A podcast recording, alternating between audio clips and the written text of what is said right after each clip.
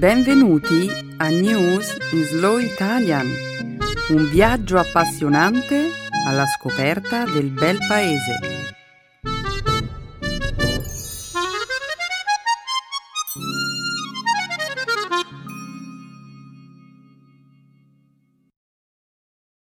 Oggi è giovedì 22 settembre 2016 Benvenuti al nostro programma settimanale News in Slow Italian.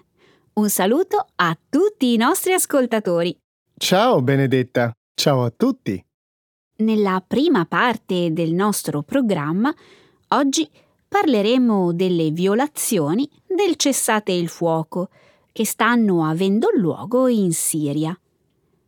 Parleremo inoltre delle esplosioni che la scorsa settimana hanno scosso New York e il New Jersey. Commenteremo poi l'inaugurazione da parte del presidente Obama del primo monumento marino dell'Oceano Atlantico e concluderemo infine questa prima parte della puntata di oggi con una notizia che arriva dal Giappone, dove il governo ha visto la necessità di ridimensionare il valore del tradizionale omaggio che il paese dedica ai cittadini che compiono cent'anni a causa del considerevole aumento numerico di questi ultimi. Io ho sempre pensato che raggiungere il traguardo dei cent'anni fosse una bella conquista. Ma a quanto pare in Giappone è una cosa del tutto normale. Eh, sembra di sì.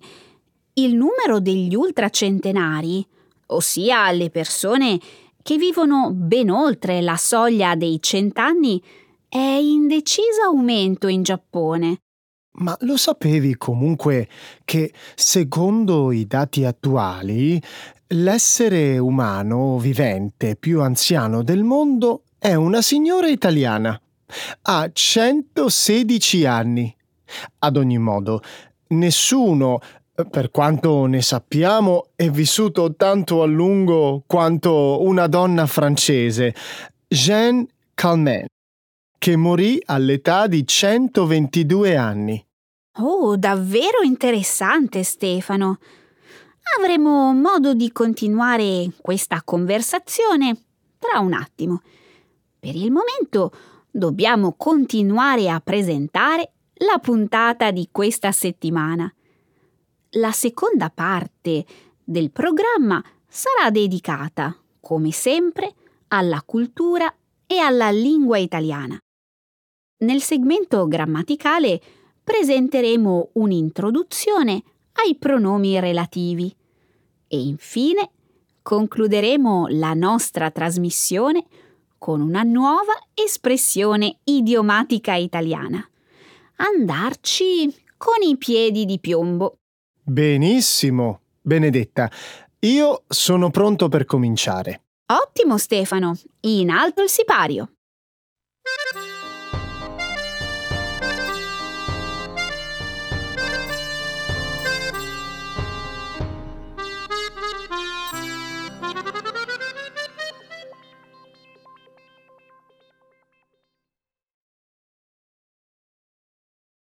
Gli Stati Uniti e la Russia cercano di salvare un fragile cessate il fuoco in Siria. Il cessate il fuoco, dichiarato in Siria lo scorso 12 settembre, è ora in pericolo, dopo una serie di violazioni e accuse incrociate tra le parti coinvolte nei combattimenti. Mercoledì scorso quattro operatori umanitari sono rimasti uccisi nel bombardamento aereo che ha colpito un centro medico nel nord della Siria. L'episodio si aggiunge all'attacco dello scorso lunedì a un convoglio di aiuti delle Nazioni Unite, che ha provocato la morte di almeno 20 persone, nonché a un attacco aereo lanciato dalle forze della coalizione a guida statunitense, che lo scorso fine settimana ha erroneamente ucciso decine di soldati siriani. Martedì scorso il segretario di Stato americano John Kerry, smentendo le dichiarazioni del governo siriano, ha insistito nel dire che il cessate il fuoco non deve considerarsi concluso. Kerry e il ministro degli esteri russo Sergei Lavrov si sono riuniti nella giornata di martedì per cercare di salvare l'accordo, ma dall'incontro non è emersa alcuna svolta. Gli Stati Uniti, inoltre, indicano le forze russe come responsabili dell'attacco al convoglio di aiuti umanitari. Gli Stati Uniti e la Russia avevano annunciato che qualora il cessate il fuoco fosse stato rispettato per sette giorni, avrebbero lanciato un programma di operazioni militari contro lo Stato islamico, ISIS, e Jabhat Fateh al-Sham, un altro gruppo jihadista. Una nuova serie di trattative sul cessate il fuoco è prevista per domani. Cinque anni e mezzo di conflitto e tantissime vittime. Per quanto tempo ancora continuerà la guerra in Siria? E la fine del conflitto sembra ancora lontana. E ora che dopo l'attacco al convoglio umanitario l'ONU ha sospeso le consegne di aiuti, la popolazione siriana non ha accesso nemmeno ai beni di prima necessità. È davvero sconfortante vedere come il cessato il fuoco sia fallito così velocemente. Ma a dire il vero, io non ho mai avuto grandi speranze. Perché no? Ah, perché prima di tutto il mantenimento del cessate il fuoco rappresenta un obiettivo oggettivamente complicato, dato l'alto numero delle parti coinvolte nei combattimenti. L'accordo per il cessate il fuoco, inoltre, non include né l'ISIS né Jabhat Fateh al-Sam e gli Stati Uniti hanno detto di aver attaccato le truppe siriane credendo fossero dei combattenti dell'ISIS. Mm, sì, capisco. E poi c'è stato l'attacco ai camion che trasportavano gli aiuti umanitari. Pensa alle persone che facevano affidamento su quel cibo e quei rifornimenti che non sono mai arrivati.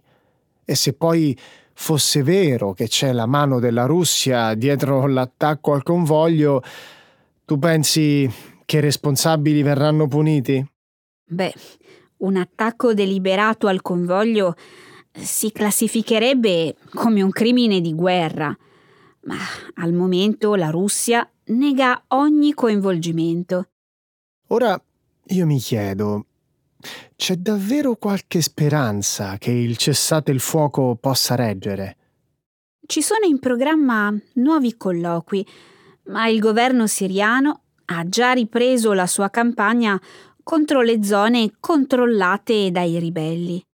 E nel frattempo migliaia di persone innocenti continueranno a soffrire.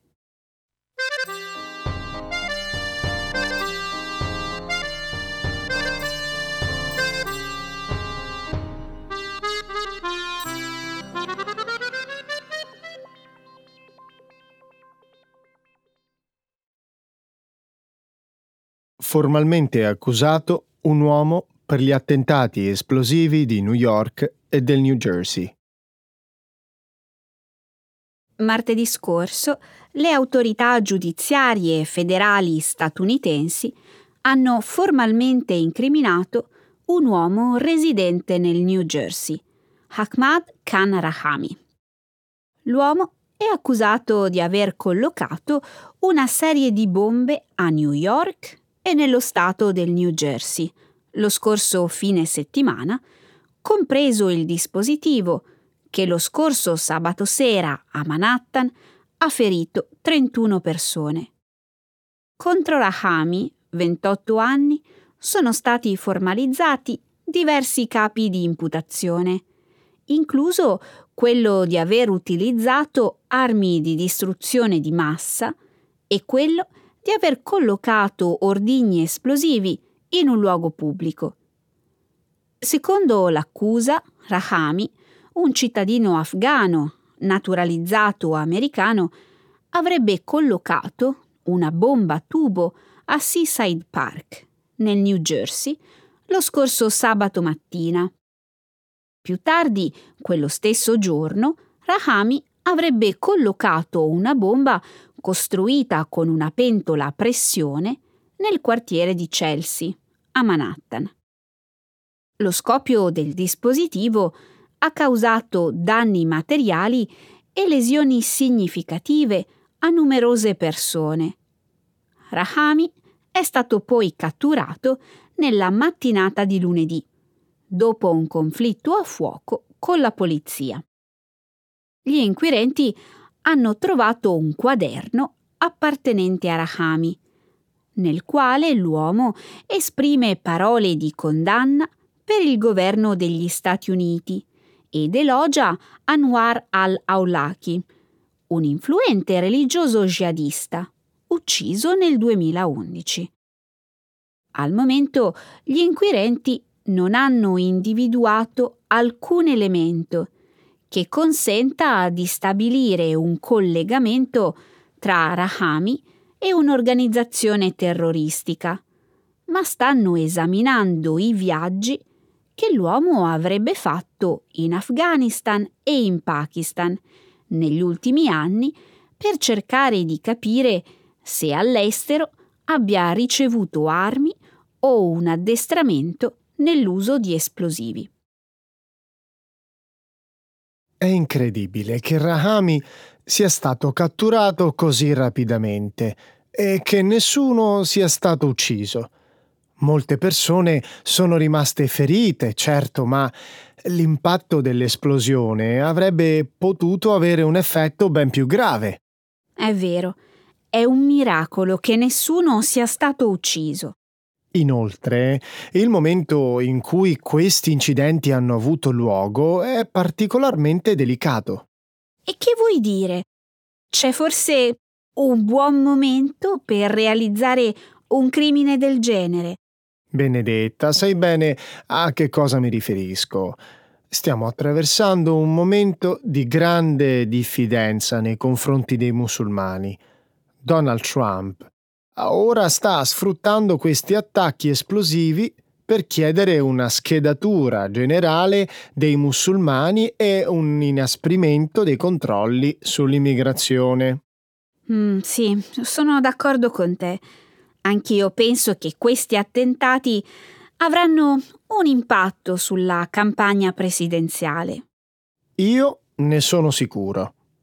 Trump ha accusato Hillary Clinton di aver indebolito gli Stati Uniti dal punto di vista della sicurezza nazionale negli anni in cui è stata segretaria di Stato, mentre Clinton, dal canto suo, ha definito Trump un sergente di reclutamento per i terroristi.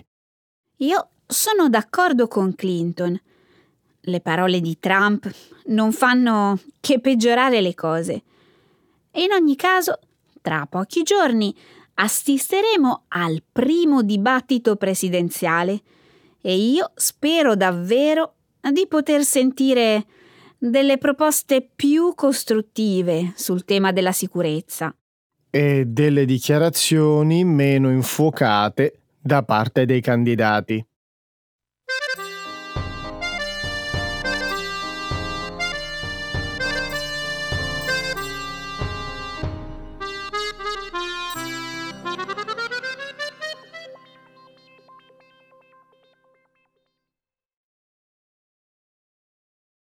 Il presidente Obama inaugura il primo monumento marino dell'Atlantico.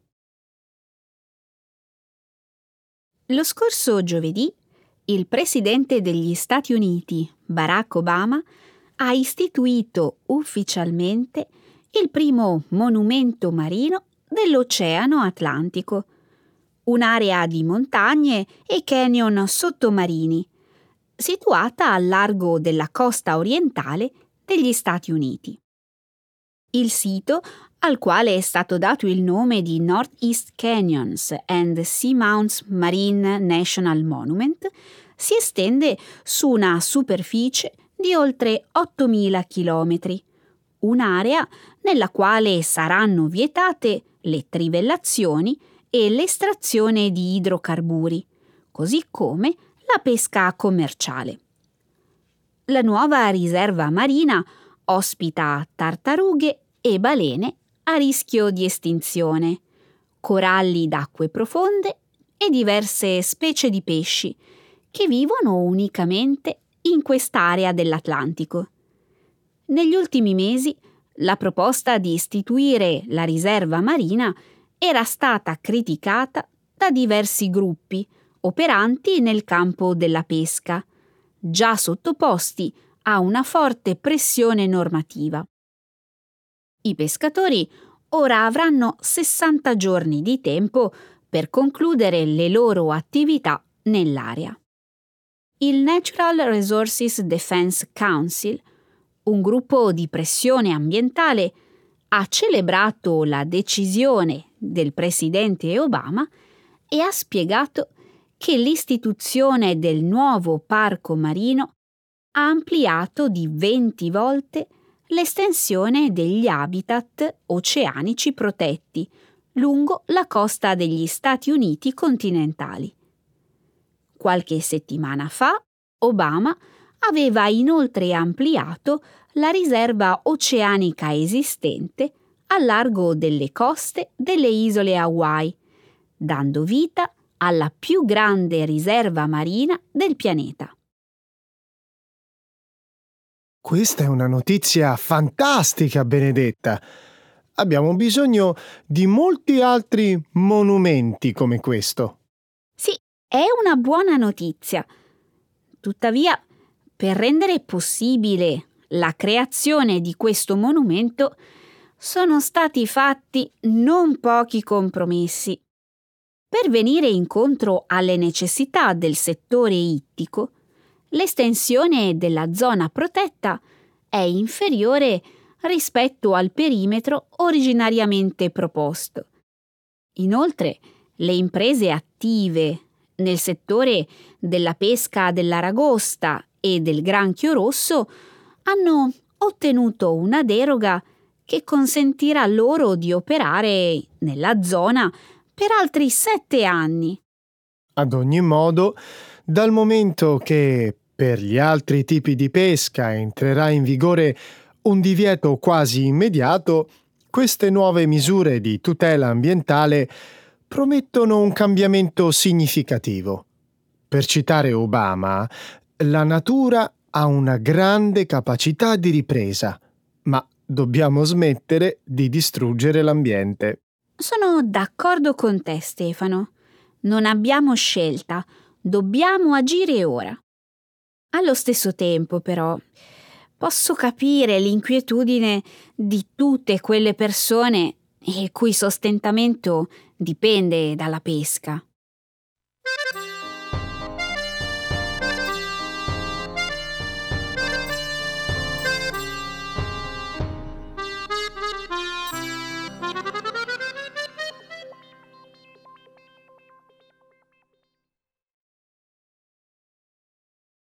Giappone. Per tagliare i costi di bilancio, il governo modifica un tradizionale omaggio dedicato ai centenari. Il rapido incremento della popolazione centenaria ha indotto il governo giapponese a ripensare il tradizionale dono riservato ai cittadini che festeggiano il loro centesimo compleanno. D'ora in poi, infatti, al posto di una tazzina da sake in argento, i centenari riceveranno come regalo una ben più economica tazzina placcata in argento. Quest'anno i cittadini giapponesi, idonei a ricevere l'omaggio, che viene assegnato ogni anno a settembre, sono stati quasi 32.000. All'epoca del lancio del programma, nel 1963, 1963, i centenari giapponesi erano soltanto 153, mentre oggi nel paese le persone con più di 100 anni sono oltre 65.000. Nel 2015 le tazzine, che hanno un valore individuale di circa 66 dollari, sono costate complessivamente al governo circa 2 milioni di dollari. Le tazzine argentate costano circa la metà. Attualmente oltre un quarto della popolazione giapponese ha un'età superiore ai 65 anni e si calcola che entro il 2060 il numero degli ultra 65 anni rappresenterà il 40% della popolazione totale del paese. Allo stesso tempo, il paese registra uno dei tassi di natalità più bassi al mondo. Questa tendenza demografica sta mettendo a dura prova molti programmi di assistenza sociale, come l'assistenza medica pubblica e il sistema pensionistico. Wow! Ben 65.000 persone con più di 100 anni. Ma qual è il segreto dei giapponesi? E non so se si possa parlare di un solo segreto, Stefano. Immagino comunque che il regime alimentare abbia un certo peso. I giapponesi sono noti per la loro predilezione per il cibo sano. Di fatto, io ho letto che sono molti centenari giapponesi che associano la loro longevità alle loro scelte alimentari. Immagino che il Giappone abbia il maggior numero di centenari al mondo, vero? Beh, in rapporto al numero degli abitanti, sì. Ma in termini assoluti, gli Stati Uniti ne hanno di più, circa 72.000. Anche l'Italia e Porto Rico vantano un'alta percentuale di abitanti centenari. Italia, Porto Rico, Stati Uniti. Direi che questa è un'ottima notizia. E in che senso, Stefano? Beh, supponendo che lo stile alimentare sia un fattore importante, questi dati dimostrano che è possibile mangiare una grande varietà di cibi pasta, pizza, hamburger, banane fritte e vivere comunque fino a cent'anni. Io non ne sarei poi così sicura. In ogni caso, le cose per te sono un po' più complicate dal momento che il numero delle donne che raggiungono il traguardo dei cent'anni è molto superiore a quello degli uomini.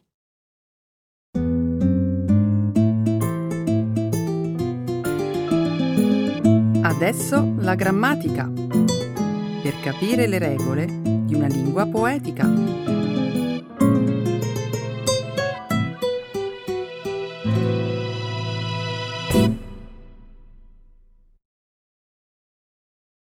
Introduction to Relative Pronouns. I pronomi relativi. Hai letto anche tu la notizia che l'Italia sta vivendo un periodo di semi-recessione? Sembra che nell'ultimo trimestre la produzione industriale sia diminuita e con questa si siano ridotti anche i ricavi. Mm, mi pare di aver letto qualcosa in merito, ma non ho particolari commenti da fare. Confesso di non essere molto ferrata in materia di finanza. Ah, non ti preoccupare, neanch'io lo sono. Quello di cui volevo parlarti è il timore che questa situazione a lungo termine possa gravemente danneggiare l'economia italiana. Beh, credo che sia una preoccupazione abbastanza giustificata. Sembra che gli investimenti pubblici siano pochissimi e che le aziende fatichino a modernizzarsi perché le banche concedono crediti con riluttanza, soprattutto alle piccole imprese. Io penso che questo atteggiamento sia un enorme errore.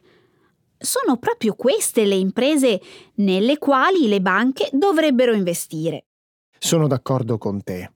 È davvero arduo diventare imprenditori di successo in Italia. Chi ci riesce spesso eh, deve contare sulle proprie finanze e sul proprio coraggio. Mm, questo discorso mi ha fatto venire in mente la vicenda della Anovo, un'azienda che prima è fallita, per poi rinascere grazie alla tenacia di un ex impiegato. Non conosco questa storia. È una storia di cui si è occupato un po' di tempo fa il quotidiano Il Corriere della Sera. La Novo è un'azienda specializzata nell'assistenza post vendita di apparecchiature elettroniche. In altre parole, si occupa di riparazioni per conto di altre aziende. Sì, si tratta di una multinazionale con sede in Francia, che fino al 2010 contava più di 300 impiegati soltanto nella filiale di Saronno. Wow! Poi che cosa è accaduto? È una cosa che noi, inesperti di finanza, abbiamo difficoltà a capire.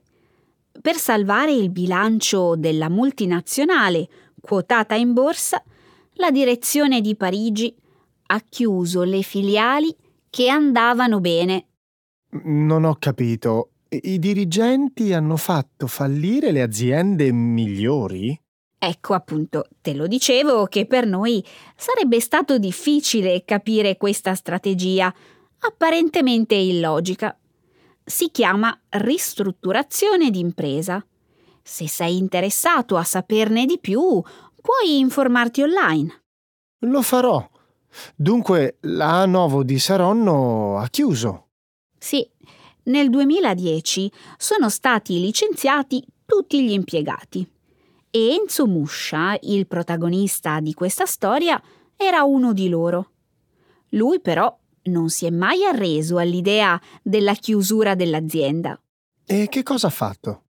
Conoscendo bene le potenzialità della Anovo, ma non riuscendo a trovare banche che lo finanziassero, Muscia ha ipotecato la propria casa e ha chiesto aiuto a familiari e amici. Nel giro di un anno ha ricomprato l'azienda che lo aveva licenziato. Ma questa è una straordinaria storia di orgoglio e riscatto. Oh, lo è. Oggi gli impiegati non sono più quelli di una volta, ma la Anovo, di anno in anno, continua ad aumentare i suoi fatturati, contemporaneamente al numero del personale.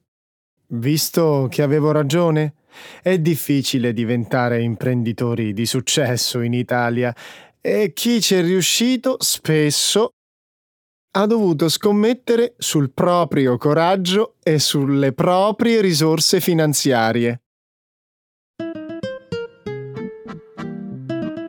Ecco le espressioni, un saggio di una cultura che ride e sa far vivere forti emozioni.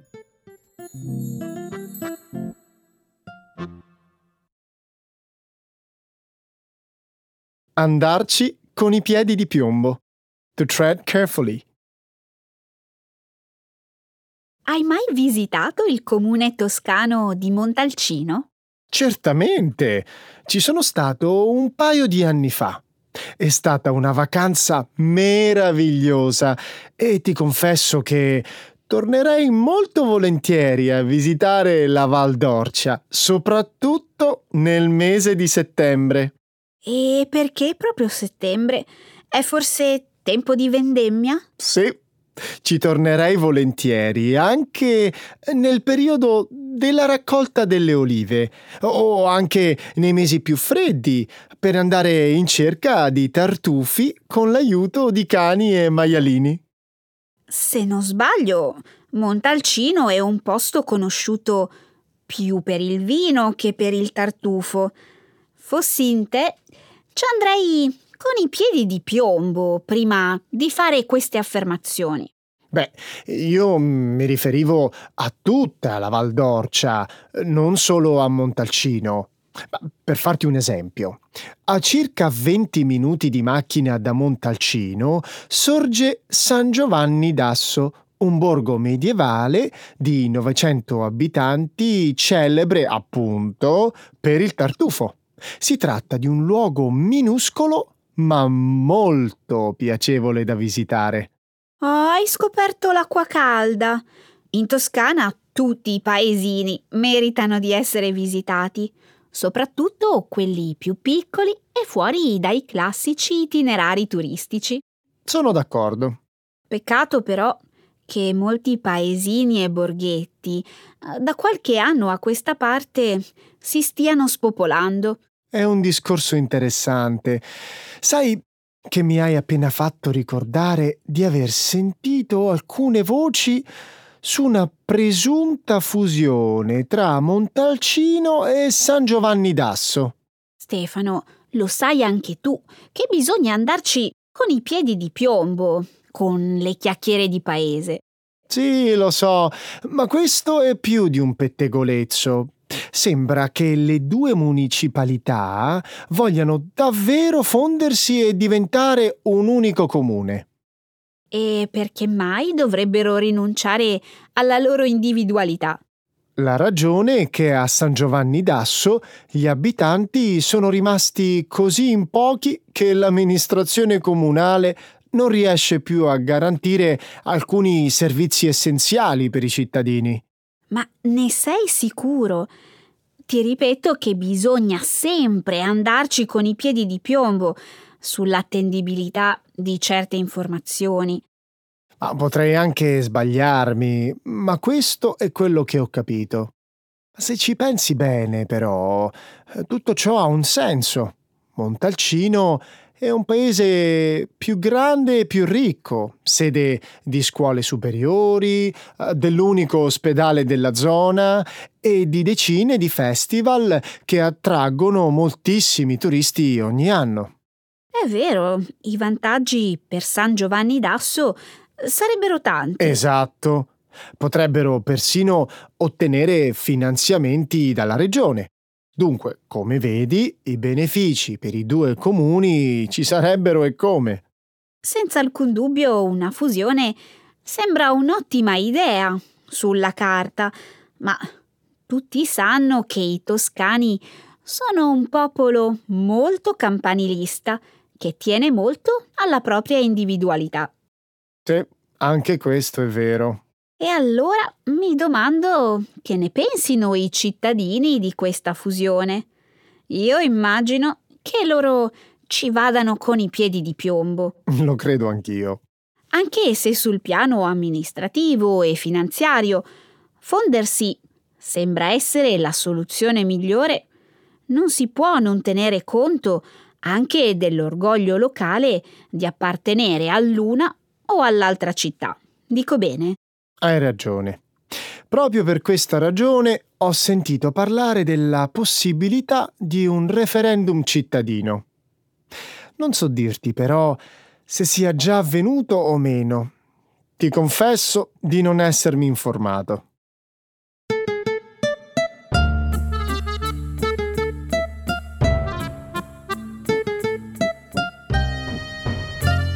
Eccoci qua.